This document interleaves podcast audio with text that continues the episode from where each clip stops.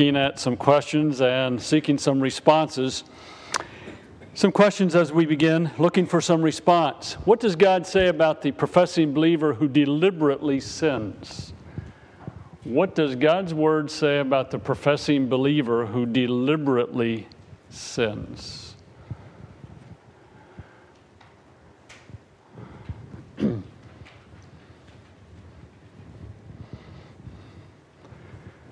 While you're mulling that over, should a believer consider hardship as discipline from the Lord? We all go through hardship. Should we consider that as discipline from the Lord?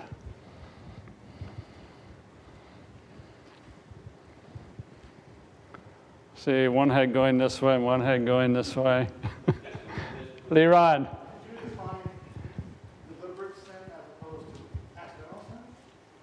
Deliberate sin is when you know something's wrong or you know something's right and you fail to do it or you don't do it, you know, just deliberately.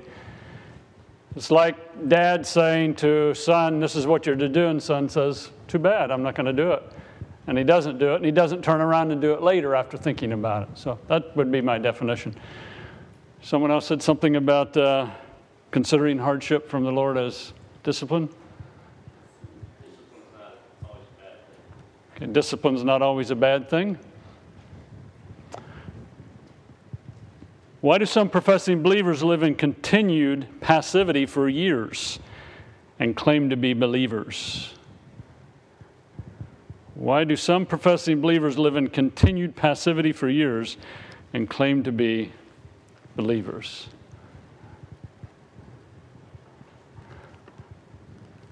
Well, let's go to Hebrews. Hebrews chapter 10. As we read Hebrews and we discuss some Hebrews, remember that the overall theme of Hebrews is that uh, the writer is seeking to point out that Christ is better than Moses, better than the prophets, better than the Old Testament system of sacrifice, and so on. And there's also an underlying theme throughout of perseverance that true believers persevere. And in Hebrews 10 19 through 39, we find that there's a call. It's not the only time it's present, but we find a very strong exhortation in Hebrews 10 19 through 39 to persevere, to endure, keep going. And I want you to please recognize as we read Hebrews 10 and we discuss it, that we need to take off our individual glasses. In Western culture, we read scripture and we think, how does it apply to me? What's this saying to me? The book of Hebrews was not written to individuals, it was written to a body of believers, as most books have been. So as we read scripture, we many times think, me, I. I would like for you to consider us, we, as we read Hebrews 10. And as you read through the epistles, also think about us, we. It kind of changes your perspective. I cannot worship God by myself. I need other believers. I cannot be spiritual. I cannot persevere by myself. We need others. So, in light of chapter 9 and 10, he has stated some very strong things about Christ and what Christ has done, that Christ made a sacrifice once for all. He is the one who brought sacrifices to an end. And there's forgiveness through Christ and Christ alone. So, in verse 19, therefore, brothers, he doesn't say, therefore, brother. Therefore, brothers, since we, not since I. Therefore, brothers, since we have confidence to enter the most holy place by the blood of Jesus, by a new and living way opened for us through the curtain, that is his body, and since we have a great high priest over the house of God, let us draw near to God with a sincere heart, in full assurance of faith, having our hearts sprinkled to cleanse us from a guilty conscience, and having our bodies washed with pure water. Now, he's writing to a group of believers. He's talking about the confidence we have, and he says to enter the most holy place. Now, keep in mind the Old Testament. You had the tabernacle in the Old Testament, you had the outer court, then you had the holy place, and then there was a curtain, And then you had the most holy place or the Holy of Holies. The high priest would go into the Holy of Holies once a year.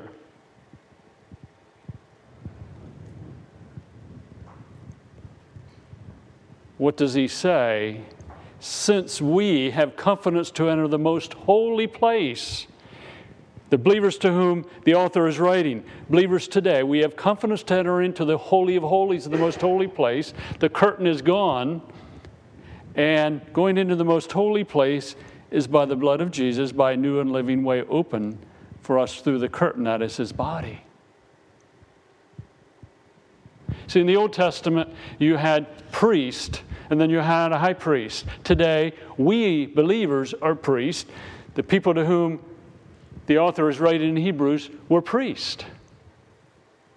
Christ is the high priest. He's the one who is taking care of the curtain. We can go into the very, if you want to please, presence of God. It says, Since we have a great high priest or a great priest over the house of God, let us draw near with a sincere heart and full assurance. Now, having our hearts sprinkled, cleanse us from a guilty conscience. No, it's all about Christ. We don't need a priest to go into the Holy of Holies. We can go into the Holy of Holies because of Christ. What he did, he came in human form. He suffered, he died, he arose from the dead. And remember when he died, the curtain, the veil in the temple was torn. No need of priest anymore in the sense of priest ministering for people because believers in Christ become priest. So in verse 23, he says, Let us hold on swervingly. Let us collectively, the believers to whom he's writing collectively, hold on swervingly to the hope we profess. For he who has promised is faithful. Let us, as a body of believers here at Roaring Brook, hold on swervingly to the faith we profess. Because if Carson is lingering behind a little, that affects us all. If Priscilla is lingering behind a little, that affects us all. Let us as a body hold on swervingly. We do that collectively. I realize there's individual responses, but let us hold on swervingly to the hope we profess. Verse 24, let us consider how we may spur one another on toward love and good deeds. Let us, as a body, Jeff considering how he can spur Daniel on, Alberta considering how she can spur Jane on, Alan considering how he can spur JT on, and JT considering how he can spur Zach on. As a body working together. We said it's a pastor's job. I'm to equip the saints, and the saints are to do the work of the ministry. Ephesians 4. Let us consider how we may spur one another on. Apparently, we struggle. We have a battle, and he says, Consider how you can spur others on. Study them, figure them out. How can we spur someone on? You know, to love, to good deeds, as a body. Verse 25 let us not give up meeting together, some are in the habit of doing, but let us encourage one another, and all the more as you see the day approaching this meeting together for worship, this meeting together as believers, apparently has been a struggle ever since the church began. No, we back off from wanting to gather with believers. It's a struggle. The people to whom the author is writing apparently are saying, oh, we just won't get together with other believers. You know, we can make it our own. This is an individual thing. The writer says, no, let us not give up meeting together. Some in the habit of doing. But let us encourage one another. We come together, we encourage one another. He already said, spur one another on. And all the more as you see the day approaching. You see the day of Christ coming. If that should have been done 2,000 years ago, how much more so today because we're 2,000 years closer to the return of Christ. No, he's writing to a body of believers, writing to a group of believers. He doesn't say, let you individually not give up meeting together, let us. We're a body, we influence one another. Now, notice in verse 26 if we, speaking collectively of believers, if we deliberately keep on sinning after we receive the knowledge of the truth, no sacrifice for sins is left, but only a fearful expectation of judgment and of a raging fire that will consume the enemies of God. Now, he's writing to professing believers, writing to those who would claim Christ. The call is to persevere, to go on. And it's in the context of drawing near to God. It's in the context of spurring one another on. It's in the context of believers encouraging one another by gathering together. If we deliberately keep on sinning,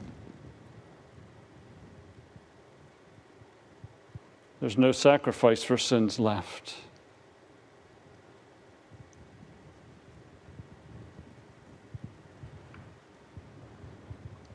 It's written to those who claim Christ. And his exhortation is don't deliberately sin. And if you are, you better come back to Christ. And it seems like some of these believers were tempted to go back to some of the Old Testament system of sacrifices. And he's saying, don't do it. It's Christ. He goes on, verse 28 Anyone who rejected the law of Moses died without mercy in the testimony of two or three witnesses. How much more severely do you think a man deserves to be punished who has trampled the Son of God underfoot, who has treated as an unholy thing the blood of the covenant that sanctified him, and who has insulted the Spirit of grace? For we know him who said, It is mine to avenge, I will repay. And again, the Lord will judge his people. It is a dreadful thing to fall into the hands of the living God.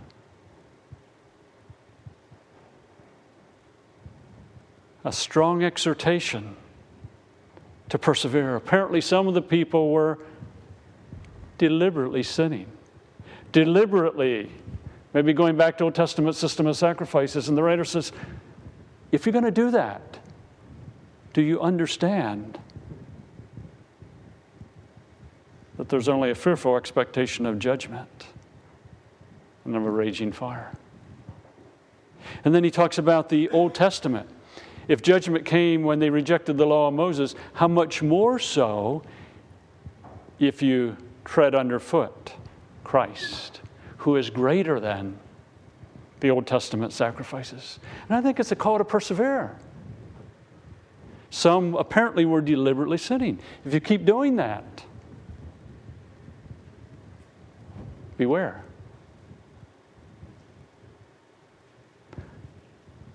He's writing to a body of believers. He says, if you're going to continue to lead deliberate sin, stop, take notice. It's a call to persevere. He doesn't say whether they're believers or not. That's not the issue. He's writing to a group of believers, and he would say, persevere. If you deliberately sin, here's what's going to happen so, what's he do in verse 32? He encourages them to go on. Remember those early days after you received the light, when you stood your ground in great contest in the face of suffering. Some of you were publicly exposed to insult and persecution. At other times, you stood side by side with those who were so treated. You sympathized with those in prison, and it seems like they were in prison because of their faith in Christ, and joyfully accept, accepted the confiscation of your property because you knew that you yourselves had better and lasting possessions.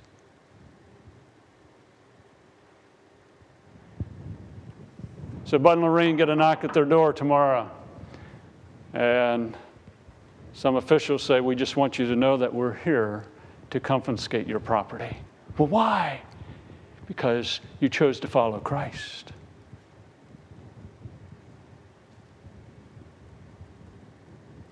Alan's on his way home from work and he sees a flasher behind him. And he pulls over, and the officer says, I just want you to know that uh, I'm pulling you over because you're not going to go home the rest of the way. I'm going to take you to prison. Well, why? Because uh, you're turning to Christ, and you have been with Christ, and you need to be in prison.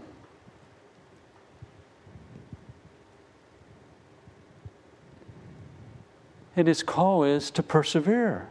In verse 35, so don't throw away your confidence.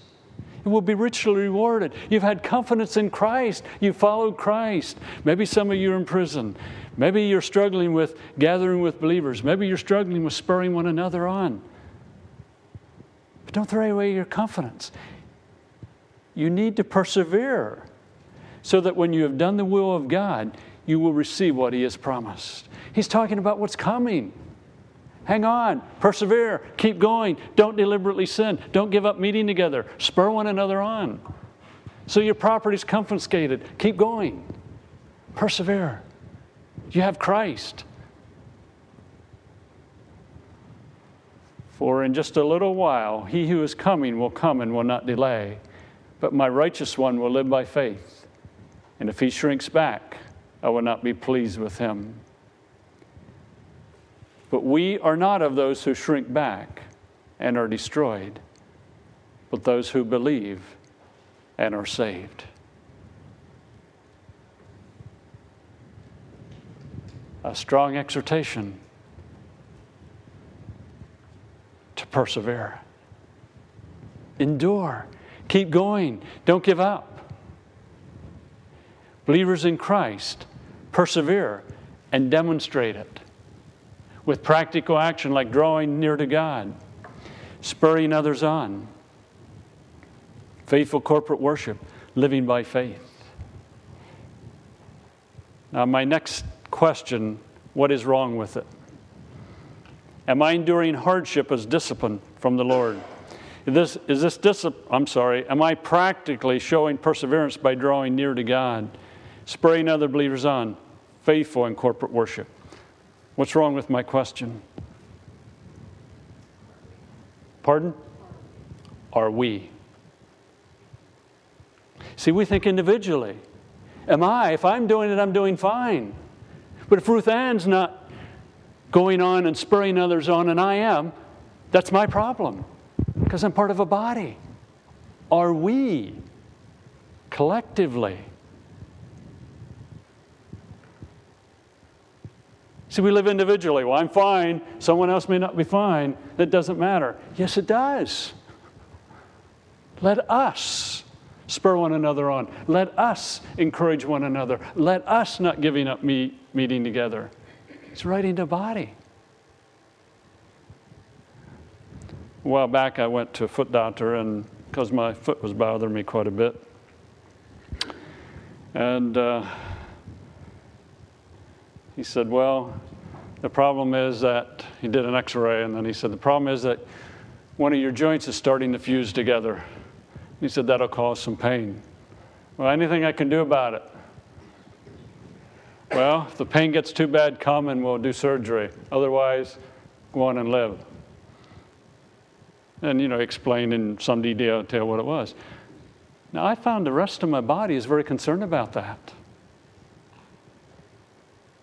So I go jogging, and I usually know I have a foot when I jog. If that makes sense. You know, when there's pain there, you know, the rest of my body is concerned. And the rest of my body will compensate sometimes. And if I come down on it, it hurts too bad, and I start going down, the rest of my body will compensate. If my foot was left on its own, I would be in big trouble. As a body, we care for one another. We encourage one another. We spur one another on. We see someone lingering behind. We don't say, well, that's just the way it is. We go to them. We want to minister to them. We want to care for them. We see someone struggling, we spur them on. Someone needs a word of encouragement, we encourage them. Someone is, seems to be deliberately sinning. Well, they must not be a believer. No, we go to them and say, look, if you're going to continue to deliberately sin, Here's what Hebrews says. See, we're a body. We function as a body. We care for one another. And as a body, we persevere. Or as a body, we don't persevere. But again, our Western mindset thinks that we can be part of a body and someone may be struggling and the rest of us will do fine. No. It, you affect the whole body if you're struggling. If you're doing well, you affect the whole body.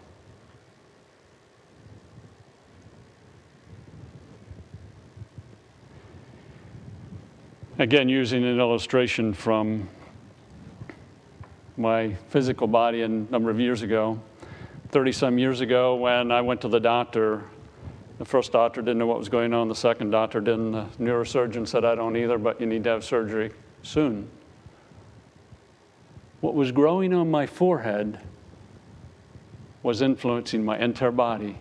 I was told I need to get my lungs checked, I told I need to get my eyes taken care of, and a couple other things. And they said the reason you have joint pain is because of that, along with some other things.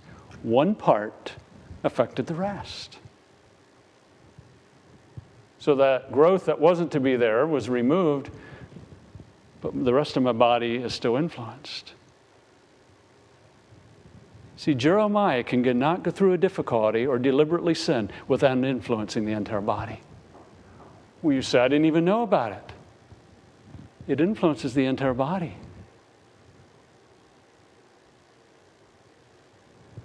So Bill's doing good. He's just having a high oh time in life and he's enjoying life. He influences the whole body. Will you say, I didn't know anything about it? We're still joined together by the Holy Spirit. and that's where the writer of Hebrews is coming from. You know, am I showing perseverance? Are we showing perseverance? And so on. We won't have time to go over Hebrews 12. Look at some conclusions. And these will all come from this passage, some that we discussed in previous weeks. Allow and encourage other believers to be involved in determining where you stand with God. We are members of the body of Christ. We are not islands. Allow other believers to encourage or Allow and encourage other believers to be involved in determining where you are with God. We in Western culture put a little circle around us. How are you today? Fine. Anything I can pray for you about? Oh, I'm doing okay. What are you struggling with? Well, I'm, I'll make it and someone comes alongside us to say, You're not doing well, you're really struggling, I can see it. Don't worry, I'll be fine. Do you realize that is deliberate sin? Because we're trying to live as an island. When I try to live as an island, I'm rejecting Hebrews 10.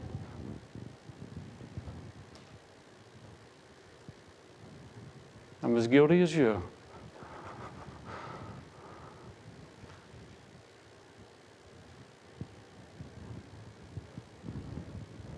Don't we try to live as islands?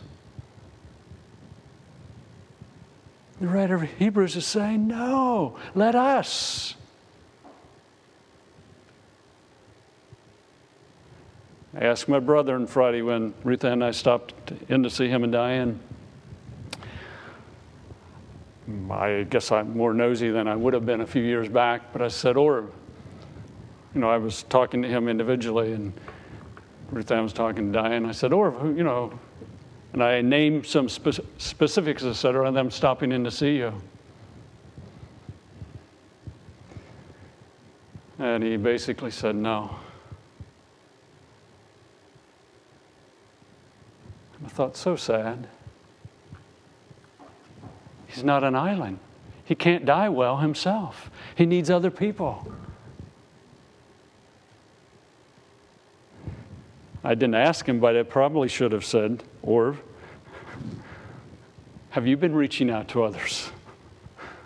See, we're a body. We need one another. We need to allow others to help us along. I uh, was with some pastors a couple of weeks ago. We got talking about some things. I said, okay, okay, guys, I got a question for you. I said, How are we doing? Not how's our church doing, how are we doing? And we claim to be brothers here and we're interacting. How are we doing? And one of the guys responded, and another guy responded, and they said, Well, that's your turn, Dan. I confess we pastors are prone to live as islands too. We need one another to stay on track spiritually.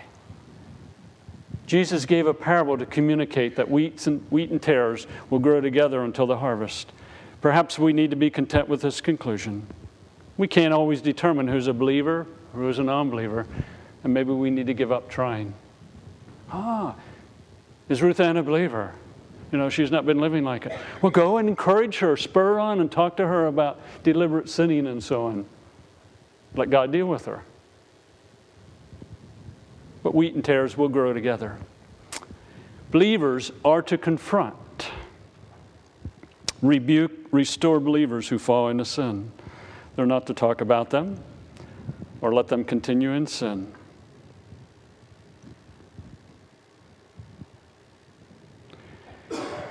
Now, for those of you who are older, how many of you remember Jimmy Swaggart? Heard the name. Jimmy Bakker. Those are two high profile names of people who fell into sin. I can't answer this question, and I don't expect you to have done anything about it. But how many other leaders went and talked to them individually without talking to anyone else about them? Their name got plastered all over everything. But who went and talked to them? The pastor in our area goes back a few years ago. His name appeared in the paper for something that had transpired.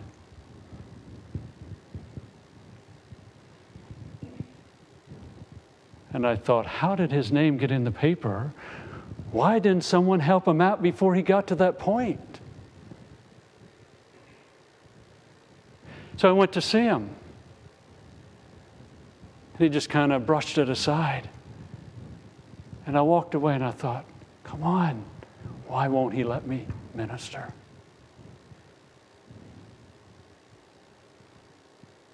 We're to rebuke, we're to restore, we're to encourage, we're to spur on.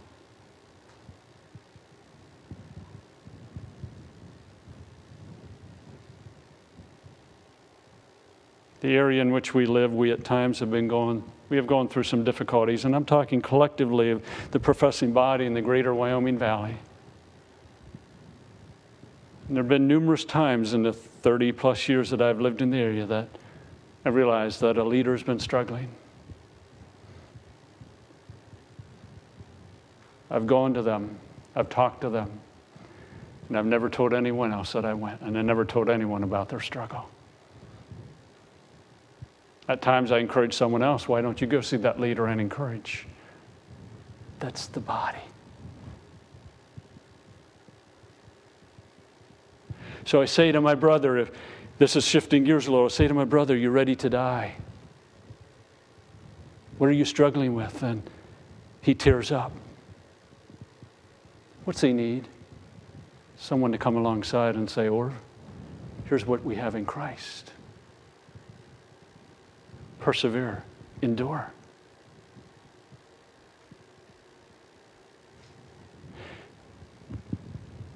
We need one another. If we're not careful, professing believers continue in waywardness, a lack of passion, because the body does not confront, rebuke, and restore and restore. Oh, where's so and so been? I haven't seen them in quite a while. Or I think they're not really doing good in relating to God. Talk to them. Go see them.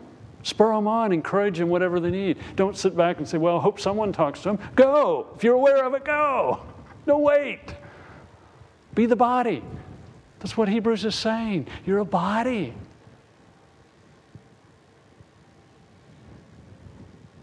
Well, you say maybe they're not a believer. That's not the issue. Go, interact with them. And we need that. A believer who falls into sin may continue in sin longer than God desires because they were not restored. I have a specific person in mind. I won't give any details. I sensed that the person was struggling for a number of reasons. One of them was that The person just didn't want to gather with believers anymore. And the individual had backed off for a number of weeks. So I gave the believer a call and I said, uh, You know, how are you doing? Well, not doing too bad. I said, Really, how are you doing?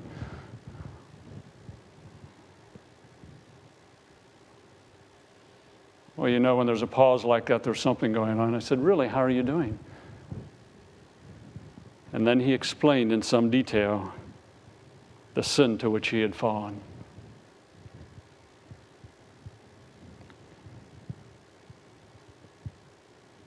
I didn't jump on him, I didn't condemn him.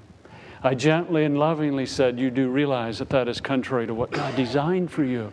You know, that's not the way God designed you. I know. And after a number of weeks of encouraging him and talking to him and seeking to restore him, he came around. He departed from what he was going through, departed from the sin in which he was involved, and so on.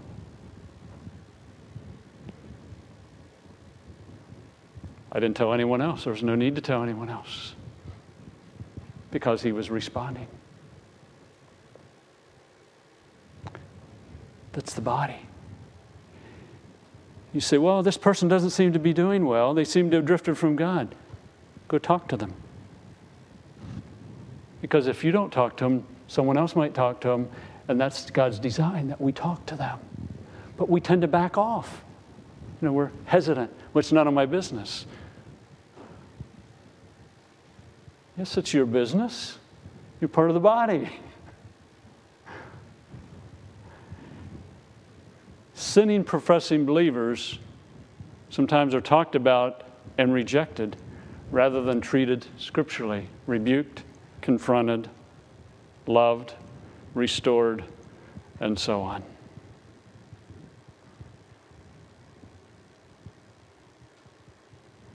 Oh, they shouldn't be sinning. They should know better. Well, maybe they should know better. But it seems like sometimes we don't. And that's why we need someone to come alongside.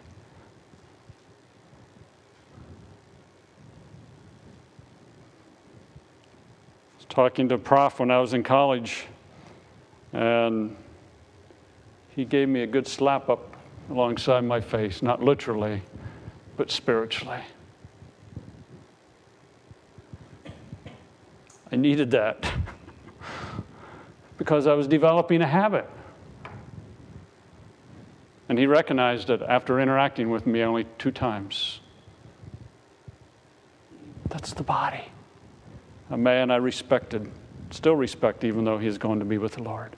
If we're not careful, we treat the body of Christ as a haven for well people rather than a hospital for those moving towards holiness. The church is not a haven for well people, it's a hospital for those moving towards holiness.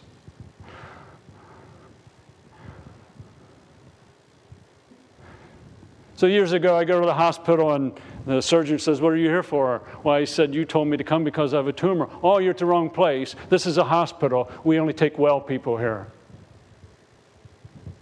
What? Oh, this is a church. If you have problems, don't come. If you have sin, don't come. If you're struggling, don't come. No, if you're through all of them, we want to minister, we want to care, we want to work. That's part of the body. That's what, what's Hebrews saying? Isn't Hebrews saying, you know, if you keep on deliberately sinning, someone's deliberately sinning. Oh, I must not be a believer. No, go to them, put your arm around them, and say, you know, if you keep on deliberately sinning, you know, beware. oh, Cheryl needs a word of encouragement. Come alongside her and give her a word of encouragement. You know, it, it's a hospital for those moving towards holiness. So, what do you do in a hospital? You amputate a leg sometimes, you know. Give some medication, etc. What that means in the body of Christ, I'm not going to try to elaborate. We rarely address the bloodiness of moving from being dead in transgressions and sins to transformation to holiness. We struggle in addressing that. As we deal with moving to holiness. Take a guy like me. I dated Ruth Ann and I get married and I stood before a number of people and I said I do and I quoted my vows to Ruth Ann and now we're married and we're going to live happily ever after. There's only one problem. I was quite selfish. Stubborn, bullheaded, just in my own quiet way. There have been a number of people over the years that have helped me work through that.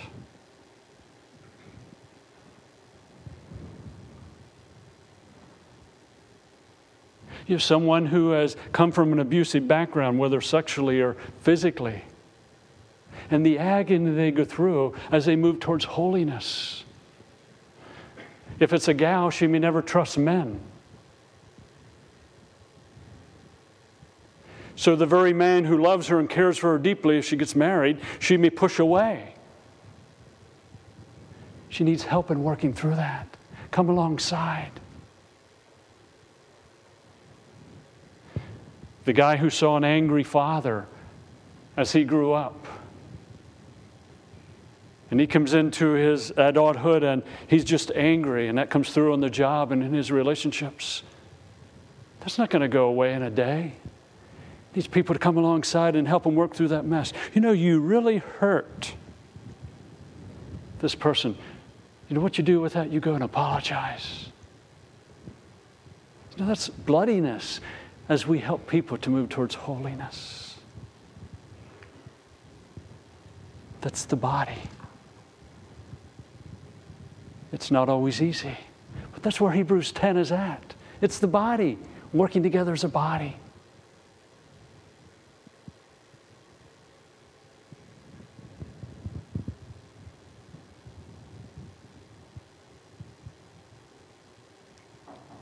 of a pastor friend. We talk sometimes, and he has said to me a number of times, and I've said to him a number of times, but I think of a couple of times in particular, he said, Dan, you know, I just really don't like talking to you sometimes. I said, Why? He said, Because you make me stop and think about myself and where I am as a leader. He wasn't being negative, and he wasn't saying, Don't talk to me anymore. He was simply saying, You're helping me to holiness. And I've told the same guy sometimes, You know, I don't know if I want to talk to you again because you challenge my heart, my beliefs, my values. But I value a relationship like that. That's the body. None of us have arrived. Get down in the trenches, get down there with your scalpel, and there'll be some dirtiness, and there'll be some blood, and there'll be some pus, and there'll be some other things spiritually as we help people. But we mature in the process. Where would I be if it wasn't for many of you?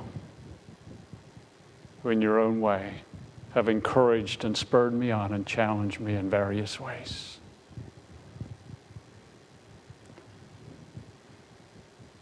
I can guarantee I would not have lasted at Roaring Brook more than five or six years if there hadn't been some gracious people